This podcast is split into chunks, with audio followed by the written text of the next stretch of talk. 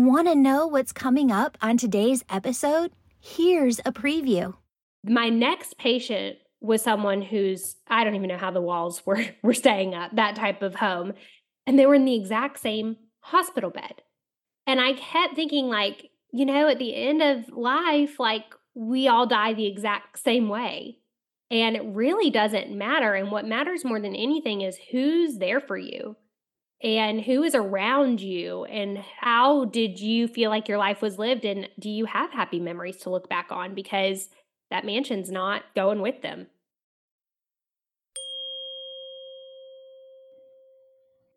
Beautiful soul, have you ever wanted to speak to angels? Do you believe angels can support you in your daily life? If this is you, go to my website homepage, theangelmedium.com, and sign up for my weekly angel message email. As a gift for signing up, I'm giving you access to free resources, including 31 healing meditations that, if you do daily, are going to help you hear your angels and your own intuition more clearly. Start using these today, and you'll see changes in 31 days. Now, take a deep breath. Feel the presence of your angels as they fill you with love, joy, peace, bliss, and ease. And remember, your angels say the messages that resonate with you in today's episode are meant just for you. Hello, beautiful souls. Welcome back to the Angels and Awakening podcast. I'm your host and author, Julie Jancius. And friends, you're not going to want to miss today's episode. You probably know this guest over from TikTok from her new book. She is at Nurse Hadley. H A D L E Y. And she is just an angel here on earth. I tell you, she is going to give you proof that there is another side, that there is a heaven, and really show you how to live your best life here on earth. Her new book is called The In Between. I love this. There's a circle on the top, circle on the bottom, and we are here in the in between the unforgettable encounters during life's final moments. And actually, we're not in the in between. The people crossing over are in the in between. And uh, Nurse Hadley is a end of life nurse in hospice care. She has worked with hundreds of patients sat by their bedside as they were passing.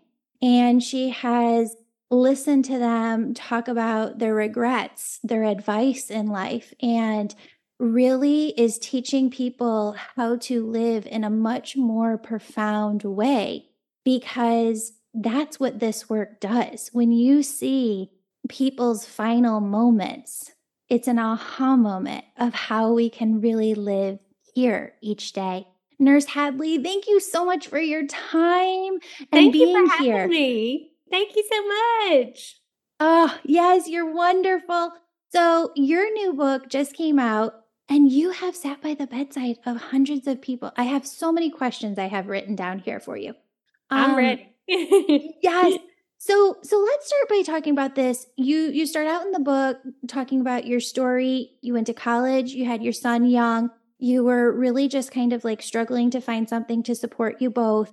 You get a house, you get a job in nursing because you know it's going to provide a steady income for your family. And I think this is an angel story in and of itself. You I apply to be a hospice nurse, didn't get the job, but then one day get called over to hospice. Mm-hmm. Yeah. And then they, there was somebody there who like invited you, like, did, didn't I see your name in the application? And you were like, yeah. She's like, do you still want the job? yeah. Which was so amazing. Yeah. And I just happened to be the nurse that that family approached and was like, we need you to call in hospice. We need help. And I was like, okay, I'm on it. And it just happened. Yeah. Cascade of events. I totally agree. That's amazing.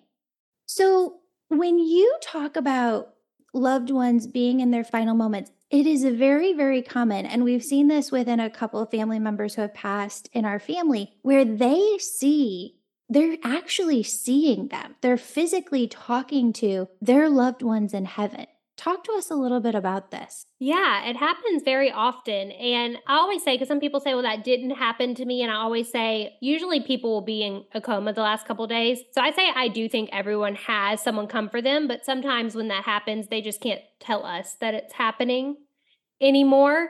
But so many people will tell us that someone's there. And it's always very calm. It's never distressing. And sometimes even patients will be distressed because they're on hospice and they're dying. And then when their loved ones come to get them, it's very calm, it's very peaceful, and it's always very matter of fact. Yeah. Like they're just there. What percentage would you say does this happen in? Because it doesn't happen in all of them, right? Yeah, I'd say people tell me about it about 30% of the time. That's fascinating because that's a huge percent. It is a huge percent. Wow. Now, do you ever see them or feel their presence too? I don't ever see them. I never see them. And sometimes I do feel like you can feel their presence and it's very like calming. But yeah. that also, I think, has to do with the patient's energy. Um, especially my more anxious patients, they will all of a sudden be very calm and at yeah. peace. We've had nurses on the podcast over the years talk about this, and they'll say that there are some nurses that they can open up to, but there are some nurses who are in situations where they just cannot talk about this with other nurses. And I think that you see that not just with nurses, but family members as well. When when some family is passing, um, there might be part of the family that's very spiritual and believes that they're going on to you know a better another place, and then some family who just doesn't want to talk about that. How do you navigate that? Yeah, so usually what the family will tell me whenever they're not spiritual and they say that, they'll call me in because they'll say they're having hallucinations and you need to treat this. And I will go in and I'll say, you know, I see this with so many people. And if they're still very hesitant to it and they're very like, this is not loved one, they are having hallucinations, I just tell them, you know, they're calm, they're at peace. We don't need to give someone medications that is calm and happy. Yeah. Wonderful. That's interesting.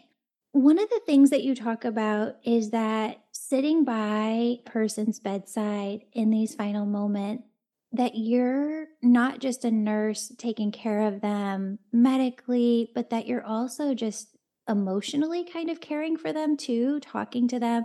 They're telling you their life stories, they're talking to you about what they loved about their life, what they regret. What are some of the more profound moments that you can remember, and what have you taken away from that? And how maybe do you live different now? Yeah, I live extremely different because I think a lot of times people, you know, you hear like, oh, you should live your life to the fullest. And I think people are like, yeah, I should do that. And like, one day I'll take that trip. And I think with every single day or every single week, I have people telling me they waited for someday and someday never came, or they're telling me their regrets. And I get this very often reminder that tomorrow is not promised. Yeah. And it just needs to be done right now or as soon as you can. And you don't need to constantly live for the someday and buy the flowers, use the candle. You know, it doesn't have to be like going to Australia. Like it can be little things every day that make you happy. And that has helped me so much in my daily life to like look for the little happies like every single day. Yeah. And it adds up to like a very happy life overall, which I it think does. is wonderful. Yeah, it's joy, right? It's like finding joy in little things is a very profound experience and that I think is taught in all of like the re- foundational religious text of that little bit of joy like you're talking about throughout your day, laced within your day, really adds up to this momentous, joyful life.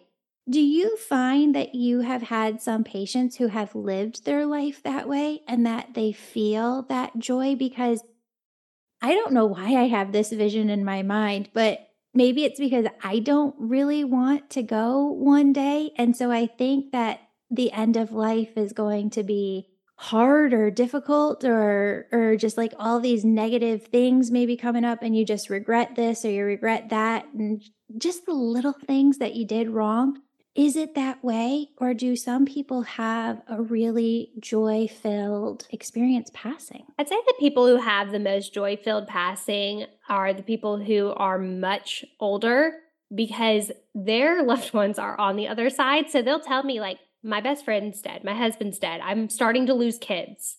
I don't want to bury my kids. I want to be with them. I don't want to be here anymore. So they are less looking at regrets and they're more looking forward to it.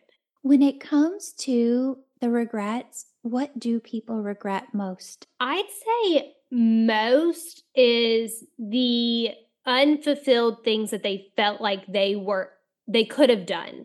And a lot of people, I think, whenever I say that, they think like, oh, I wanted to go to the moon, like something crazy. But when you talk to these people, sometimes they weren't crazy. Like they worked in a supermarket, but they wish that they would have gone to college and become a teacher. You know, something that is very reasonable, but the people around them were just not encouraging. And they were like, I, I you know, I should have just gone for it. I always had an excuse. And you know, it's it's little things like that. Or I wish I would have just spent a little bit more time with my kids. I didn't realize how quickly the years would go when they were little. I hear that a lot too. Did that give you more encouragement to write your book? Because I followed your journey over on TikTok and how, you know, you came on one day and you were like, you know, I, I just put through, submitted, you know, my book to all these literary agents and I got rejected from five. And you're really open and honest. And you said, that hurt. Like I felt sadness and hurt after that. But you went on and your book went to auction and it got picked up by the biggest publisher worldwide, which is fantastic. Congratulations. Thank you. you feel like the spirit behind all of the loved ones that you've worked with, your patients, they encouraged you to take that leap of faith. Yeah, absolutely. Someone once told me, I think it's a popular quote, but I remember a patient once told me that rejection is just redirection. And I have repeated that so many times throughout this journey that, you know, if that wasn't meant for me, that's okay. Um, something better is coming along the road. And I totally believe that getting rejected by those agents was meant to be because the agent I have now is absolutely amazing. And I wouldn't have him if I wasn't rejected, I think like 20 times. Agents rejected me. Amazing. That's amazing.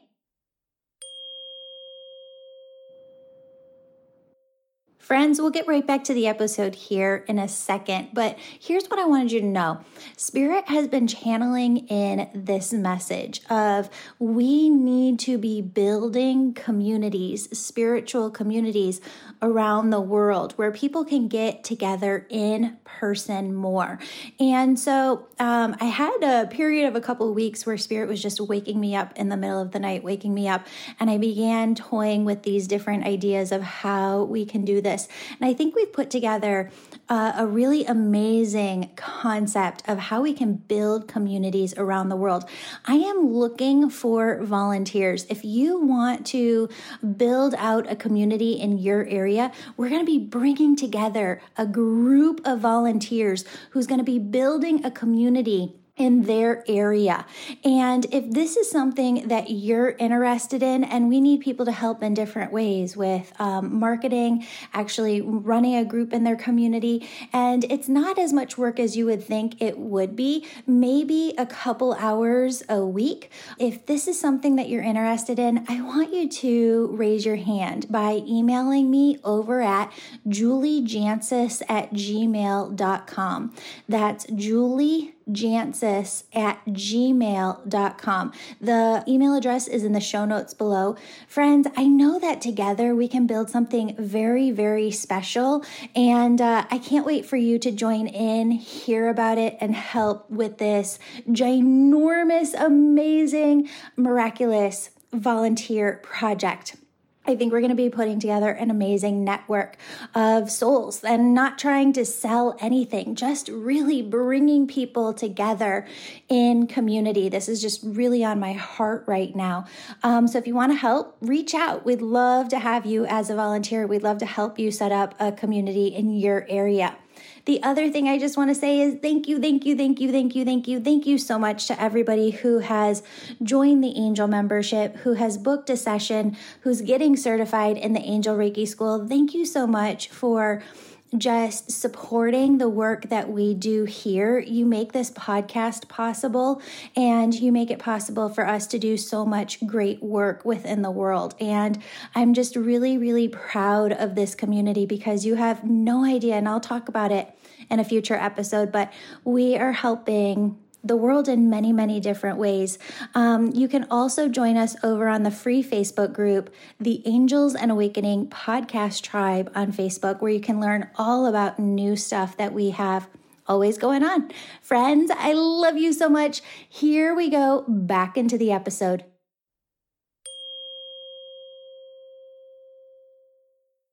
Okay, so you also talk about one of the things that you have learned from your patients is instead of chasing things, money, prestige, titles, that it's really at the end of your life, what you're going to want most is to have chased happy memories. Tell us about that. Yeah, absolutely. I've had people say that quite a few times, and it's very interesting because on hospice, we'll deliver hospital beds to anyone. It doesn't matter what your financial status is. So it's very interesting. I started noticing this as I go throughout my day because I take care of the richest of the rich and the poorest of the poor. And that's in the same day. And one day I noticed, I was like, you know, there was someone in a hospital bed that was like in the most magnificent mansion I've ever been in. And then my next patient was someone who's, I don't even know how the walls were, were staying up, that type of home. And they were in the exact same hospital bed.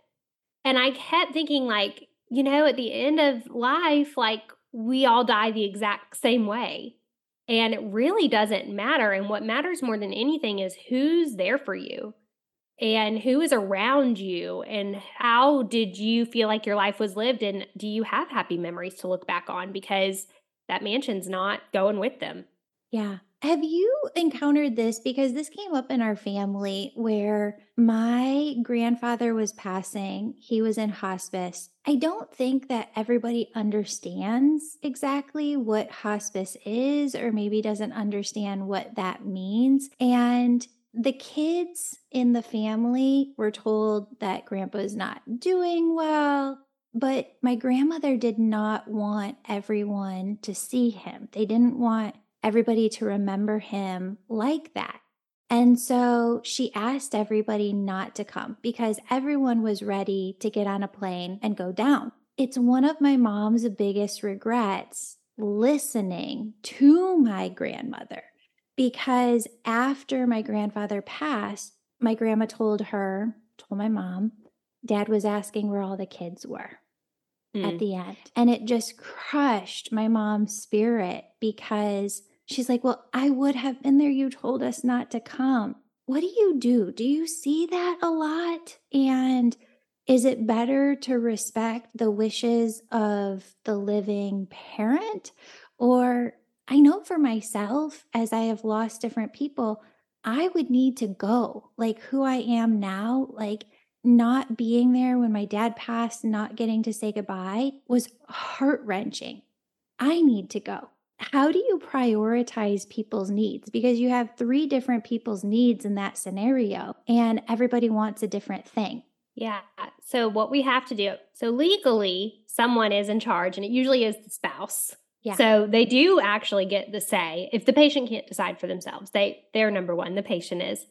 So in situations like that, I honestly believe that having a calm environment matters a lot more and if your mom would have gone and they would have been arguing, I actually think that would have been a lot worse. I've mm-hmm. had patients say to me where families have come and everyone's arguing, they are aware of it, even if it's not in front of them. And I mm-hmm. actually had a patient not too long ago where I said, What can we do to like make you feel peace? Because I could just tell she was very anxious. And she was like, I need my kids to stop fighting. That is the only thing that I want. So I pulled them aside and they were like, We have been fighting outside. We have not let on at all that we are fighting in front of her. And I was like, Well, she knows and she can feel it. And, you know, it's causing her to be worried to leave. Yeah. And she's hanging on because she feels like if she she's not leaving on good terms and y'all are all going to be fighting with each other. So I don't think that those are good situations at all. Yeah. And so you know, if that was your grandmother's wishes, sometimes I think we have to respect that because it is understandable, in my opinion, death is not always pretty. And I think that what matters so much more is all of the memories you made over the life, yeah. not necessarily just at the end. Yeah, a hundred percent. When it comes to a transition process where somebody's here and they're transitioning to the other side, and I love that image on the front of your book, the in between, because it, it shows it so beautifully. There really is this energy of a person bridging both worlds for a while where you can connect with them, you can still talk to them here, but they are not fully here. And as an energy healer and a person who does this work, it is an energetic vibration that you can feel.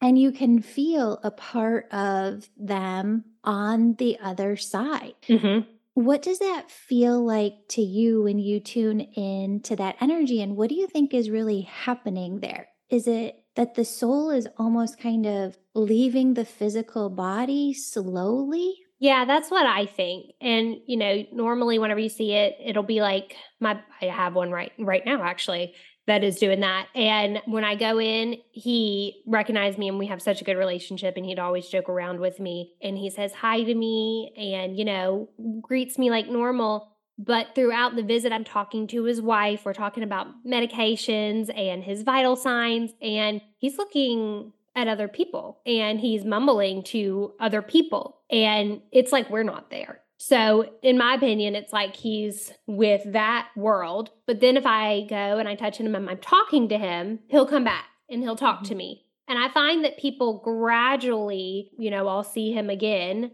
I know that next time I see him, he'll probably not be able to be in our world at all, in my opinion. He'll be fully over there. Yeah. And and you can feel it whenever you walk in and I know that myself and a lot of hospice nurses can say that you know when someone's about to die, even though scientifically, you know, we really don't know. Like scientifically, you don't know someone's last breath is their last breath until the next breath never comes. Mm-hmm. But I think myself and many other hospice nurses, we do know when someone's last breath is. You know that that, that is their last breath. Okay, so let me run this past you because Uh, what I think is very fascinating is I work with people in a different capacity that have ailing loved ones towards the end of life, but it's almost to me as if the death process is maybe even longer than we think about it. Because people who are passing from an older age, it's almost as if that process can start two, three years earlier where for about two, three years, they can bounce back and forth, where we think that they're very sick, we think that they're going, but then they rally. And then start things start to go back downhill and then they rally. And this can be, I don't want to say like you know, poor us who are still living here. But I've just heard from so many of my clients, like, Julie, this is so hard because here mm. I am, I'm trying to take care of work and I have to leave work to go to a different state to be with them and, you know, make sure that the kids are fed and they're okay at home while I leave. And this happens off and on for a couple of years before they really get to a point where, from my perspective, what I see is that they're truly ready to let go think that there's something happening within the passing process where we almost don't know how to let go at first. We don't know how to detach from our responsibilities, our roles, our loved ones here. Do you see that too? Yeah, absolutely. And a lot of times when I feel like people are holding on, because people will, like, I will get people from the hospital where the doctor says they won't, they will not survive another day. So I'm like, okay, because usually we'll try to schedule admissions during the day. So we're not there in the middle of the night for the families. And they'll say, well, you need to do it right now. They're not going to last through the night. So I'm like, okay. So I go and I do it. And, you know, we think that they're going to die that night and they don't. And so then I get to know them and they stay on for another month or so. And a lot of times what i will find with that in my opinion it's mostly men who were the caregivers and they are very afraid to leave their wives. And i have to explain to the wives you need to start telling them that you are going to be okay.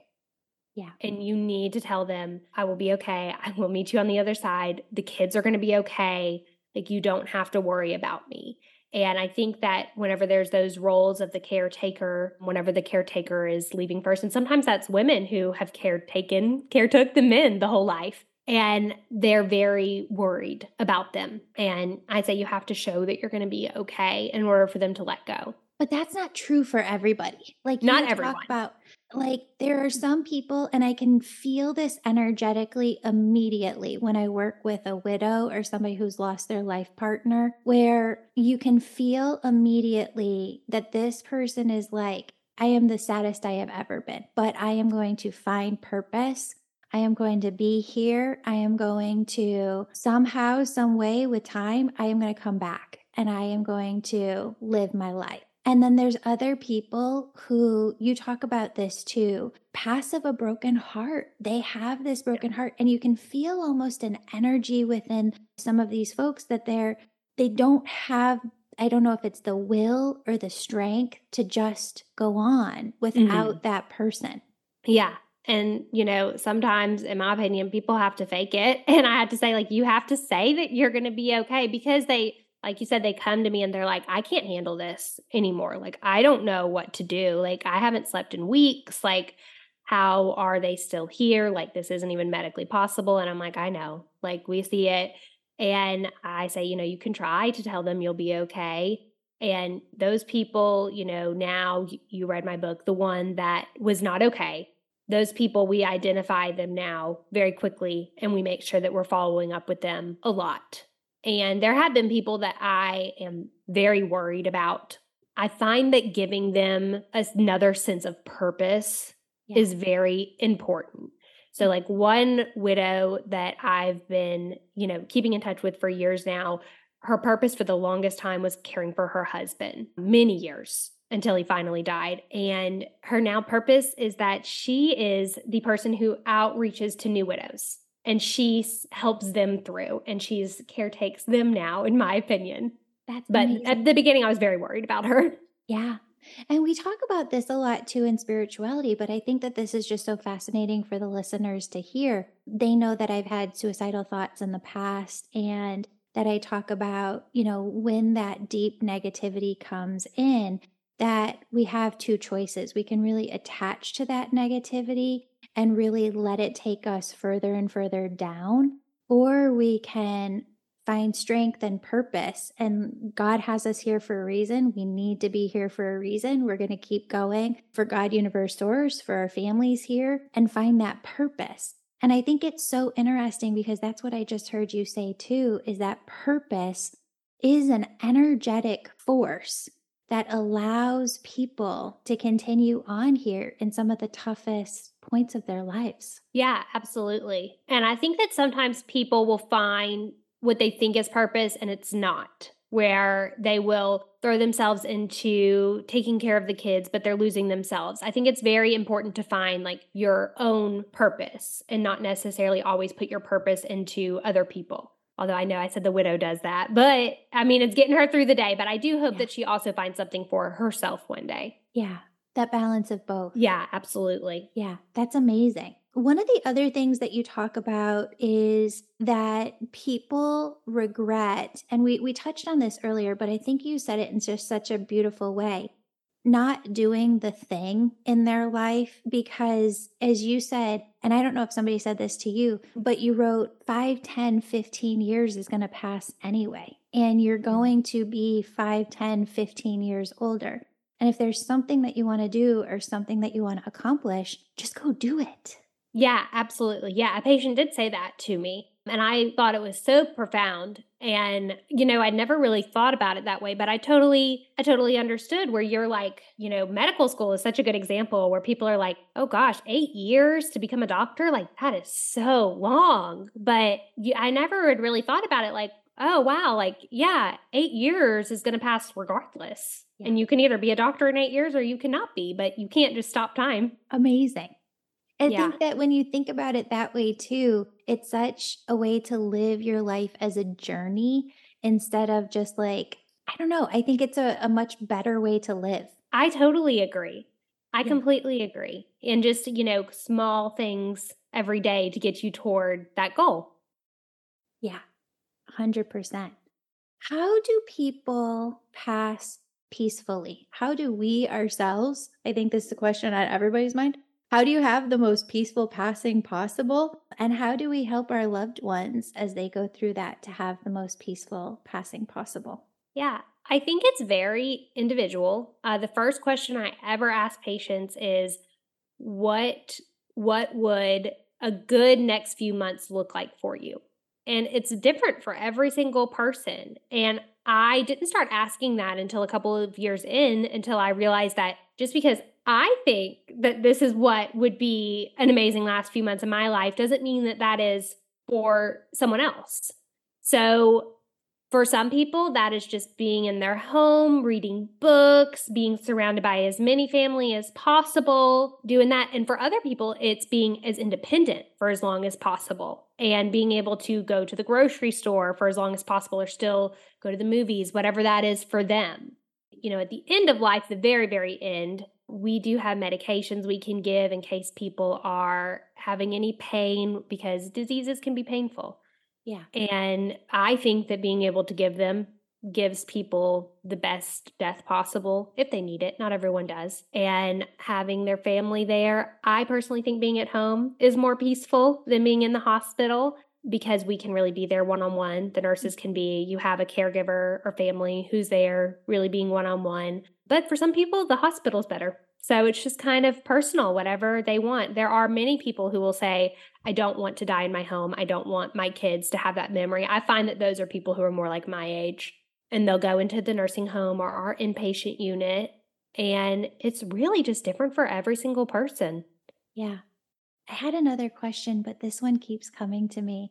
When I was really young in my 20s, I read about how funerals used to be different and that we used to have funerals inside our houses and that people would come to your house the body would be in the house and people would just gather and and that's the way it was do you think that that we've lost a piece of our spirituality with the way that funerals are just so distant yeah i do i think that that is something that we really need to get back to and we are talking about earlier before we started recording about my nonprofit that I want to open. Yeah. And what actually ignited that was that I had a patient who told me that she did not think anyone cared about her. She had family. And I was like, What do you mean? Like, you have kids, they're here. And she's like, I just, I don't really think that they really care about me. I think it's an obligation. And all I could do mm. was really listen. And I went to her funeral every single child got up there and was crying and just saying how much of an impact they had made on her life a very vulnerable real way. Had they she was a wonderful role model wonderful mom just all these amazing things. And all i could do was sit there and think i wish she could have heard this while she was still here. And i'm sure she did hear it but while she was still on earth. And that is one of the big things i want to do with my nonprofit is have a space where people are encouraged to come and share those things before they die. Wow. That's incredible. How are you going to set that up? Because I'm sure you're going to have people around the world who want to do this. So I'm hoping I'm going to start locally with my first one. And then I'm hoping to kind of, I guess, franchise it. I know that sounds like a corporate term, but basically franchise it and my idea is that whenever you come, we have it's called respite in hospice. So the government will pay for like five days for someone to go into a home for like a break. Yeah. And so I want you to be able to invite anyone you want. Your caregiver can stay with you. And then I want for every patient to have one night where it's like a party. Like they can invite whoever they want. Everyone gets dinner, champagne if they're up for it, and you do toast to someone's life. Oh. And oh. I think that with funerals, like we were talking about, people will not take the time to come until there's a funeral. And I think it's more important to come like in that setting. I love this. You're starting like a whole new thing, a living yeah. funeral. Yeah, basically. yes, that's amazing. Amazing. And just side note here look at the structure of Easter Seals because they're a nonprofit, but they have chapters all over the United States. So it could be something set up business structure wise like that. Easter seals? Yeah. Okay. Yeah. I will. Perfect. Here's what I was going to say before. One of the things that I've learned from you, and I would not have known this in other than like following your TikTok, is that when a person is at their very end of life, there are some times, I don't know if it's because it's in their will or, or what they want, but somebody would go in and try and save them and do chest compressions, which mm-hmm. is causing a lot of pain, which can break ribs. And then you can't give them medicine because it's going to lower their heart rate even more.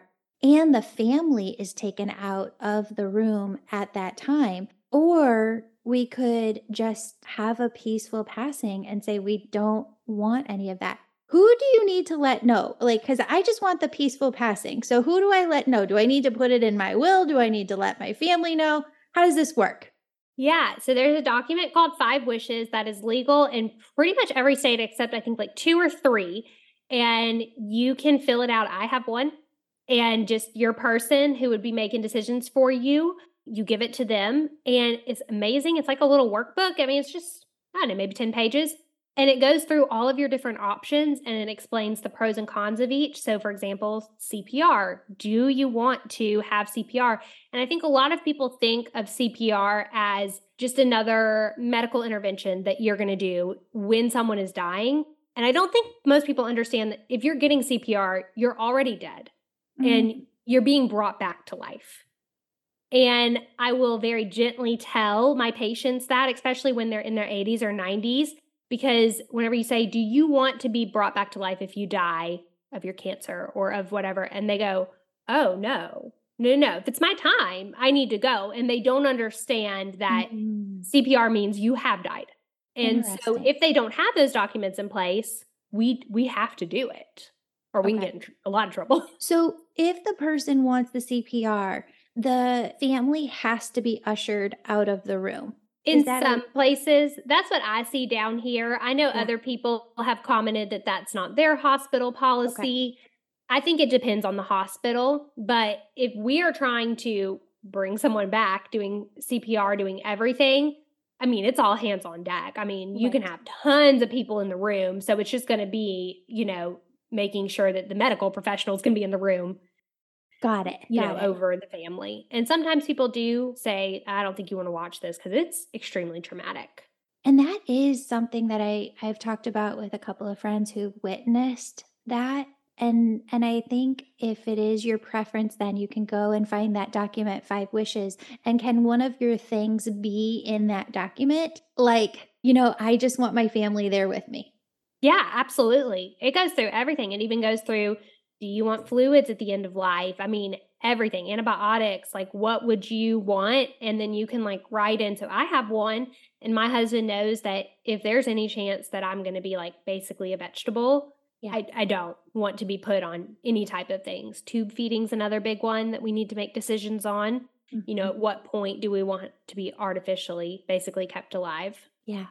Interesting. Well, and these are hard conversations, and they're not conversations that always feel good, but I think that they're conversations that we have to have. Oh, absolutely. And usually it's with your person. So the way that the state looks at it, just so people know who you need to be having the conversation with, it's going to go to your spouse first.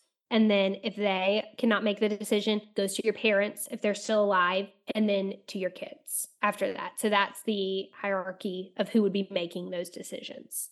So my husband knows what I want, but so does my mom. Yes. Yes. Okay, so you have tons of stories. I want you to share some of your stories. You've got I think it's 12 of the best stories in this book. And and really if anybody wants just a read this summer that is going to lift you up and make you feel the best and feel so at peace, proof that there is a heaven, like this is the book for you. But tell us some of those beautiful, amazing stories. Yeah, absolutely.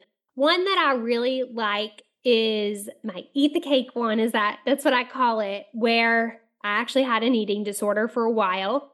And I had a patient who I feel like she was close to dying. She knew that. And most people did not know it, never mentioned it to me if they did. And she randomly, I was just there doing my regular visit, just typing on my computer.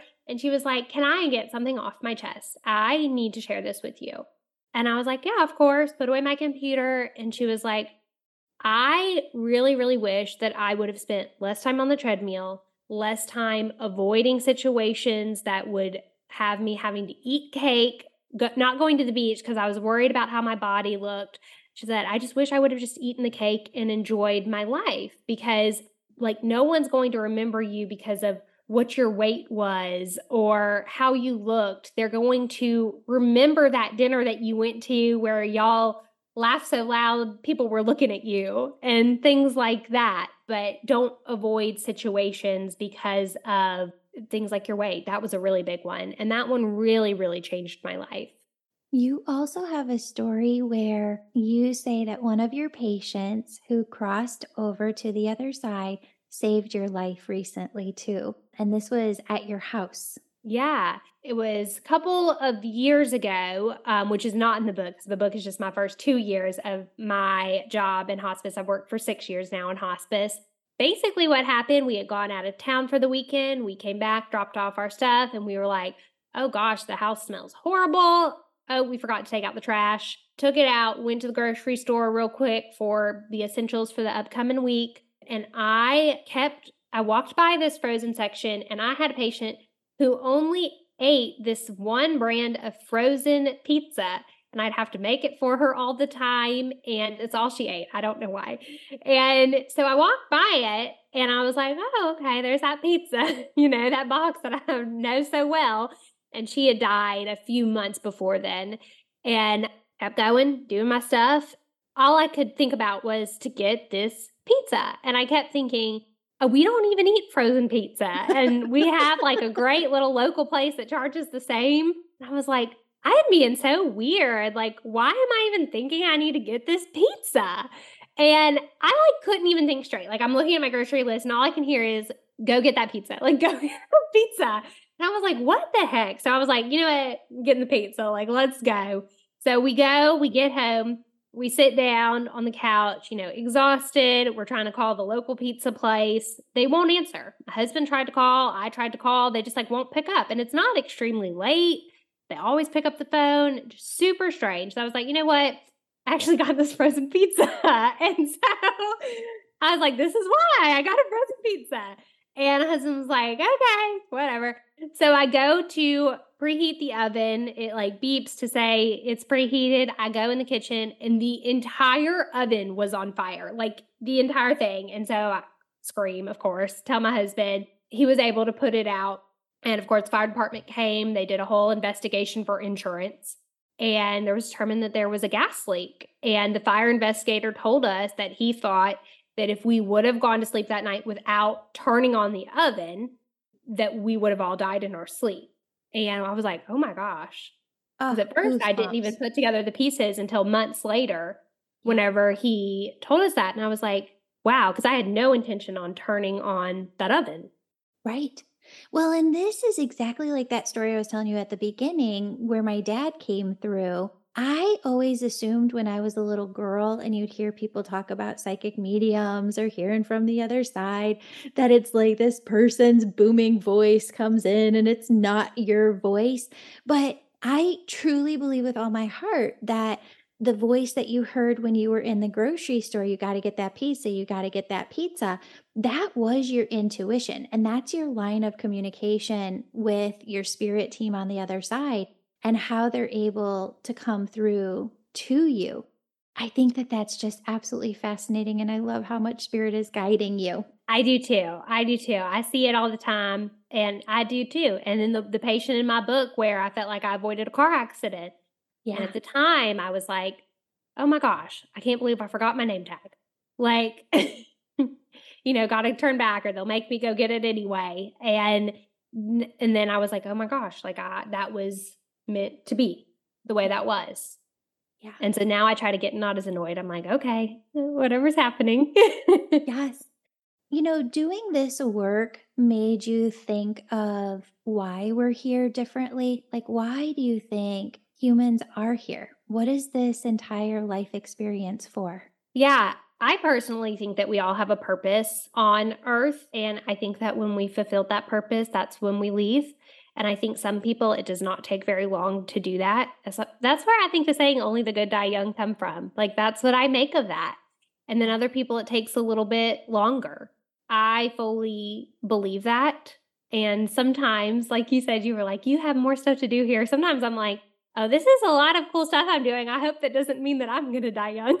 I think that too. So I was glad to hear you say that I have more stuff to do. That is so wild. Spirit's saying to tell you. So I had a daughter born with special needs when I was 30, and I spent age 30 to 33 building up a nonprofit for kids like her. And I remember once I got it built up, and my husband's like, You can't work for free anymore. You got to go back to work. Going into an angel reader and just saying, Oh my God, is my life over? Like, I'm going to pass away because that I know, like, I know, like, I know that's what I came to do. And she's like, Oh, Julie, no. She's like, That's just one of your purposes. And I like, you know, you said something now, and I think we need to make this a trending word, but you said your now purpose. And I was like, oh, Hadley, that's amazing because that's what it is. Like, this is your now purpose. And then you're going to come in to your next now purpose and your next purpose and your next purpose. But I, I truly think that we, our purpose isn't one thing, it's a whole bunch of things stacked upon each other. I totally agree. And that's what has really helped me whenever I have a younger patient. Um, because that is very difficult to to deal with when you take care of patients your age or younger and I just think of them and I don't share this with the family or anything because of course they're grieving they don't want to hear you know that but just mentally I think to myself like okay they've done such a good job you know they are just amazing people and they have done so much good for the world in a short amount of time. One of the questions that was really hitting me hard before we got on and I think that this is for people listening but maybe also for my future self too. When you lose someone, like I cannot, gosh darn it, I'm just going to say it like this. Sometimes you think to yourself, and I've heard John Mulaney joke about this. It's not really a joke, but kind of is. You know, there's people in your life you're like, mm, okay, if they go, like maybe not the hugest impact on my life. But then there's people like, oh my goodness, if I lost my mom or my daughter or my husband, I don't know how I would continue on. And I'm not sure that you know until you're in those moments. But how do people actually, it's going to make me cry. Like, how do people actually go on after you lost like one of the greatest loves of your life? Yeah, I think it's I think it's really really difficult. There's a TED Talk that I've watched about a million times by Nora McInerny. She's a widow and she shared that she would basically get very annoyed with people telling her to move on. Mm. And that she basically got this new mindset where she doesn't have to move on ever. She's yeah. remarried. And she said, You know, my first husband, he is always with me. He is my first husband. And I am not moved on, and I will never move on. I have a wonderful husband now that I think he sent to me, but he's my first husband is a part of our lives. And I'm never going to move on, but that's okay. And I think that that is really important because I think a lot of people feel like, why am I not moving on? Why am I not doing okay still 20 years later? And I think instead of realizing, instead of thinking of it as this obstacle to overcome, I think that you should instead think of it as I'm going to carry them with me. How can I just continue to go on and find purpose in my life? But I think that society has this expectation of moving on that is incredibly unrealistic and makes people feel like failures. So I think what I'm hearing you say is that it's not a this or that, like this was my life and now it's going to be that. It's an and like you yeah. had your your life you had this beautiful life you shared all of these memories with this person and your life is going to continue because you have purpose because god wants you to be here and you're going to carry that person in your heart by maybe lighting a candle for them at Thanksgiving and talking to them every day and making sure that their memory is kept alive here, but by continuing to allow yourself to grow and evolve. Yeah, Absolutely. It's a comma in your life story, not a period. That's really powerful. That's how I think of it, at least. yeah. Have you kept in contact with some of the people, like their loved ones? who are still here? And what's the best way that they're continuing to keep in contact with their loved ones on the other side? Yeah, I keep in contact mostly with grandkids that are my age on Facebook. They became Facebook friends with me. I'm not really sure if I'm allowed to do it, but I do it. So if my boss is listening to this, I do that. but that's kind of how I keep up with them and know what's going on. And they'll reach out to me every so often. You know, since I've been on social media, a lot have reached out to me and said, you know, this is how we're doing. It's so good to see you doing this. We're so proud of you. They're, they're so supportive, so amazing. And a lot of them, I'm also very proud of them. And, you know, being with them in those final moments, sometimes I have thought, like, is this person going to be okay? Yeah. And seeing them find their purpose has been so amazing. Nurse Hadley, you are an earth angel here. And I am just so proud of this book that you wrote, The In Between. We are going to put this in the show notes where can people find more about you, the nonprofit that you're developing, and how they can help with that? Awesome. Thank you. So, nursehadley.com has everything. And then I'm on social media also as Nurse Hadley. Amazing. We'll put all of that in the show notes below. And we just want to thank you so much again for taking the time out to be on the show. Thank you for having me. Beautiful soul, thank you so much for joining me today. My name's Julie. You know, I'm all about connecting you with messages from your angels and loved ones on the other side. If you've been listening today and you're super excited and just have to know which angels are around you right now, who's connecting with you, and what messages they have for you, go to theangelmedium.com. Register for a session you can do a reading with me or a member of my team. We're all incredible. We all talk to angels daily, and we can help you in making sure that your angels are doing the very best they can to support you and guide you to your best life. If this sounds like you, virtual sessions, they're only offered on my website. Sign up today.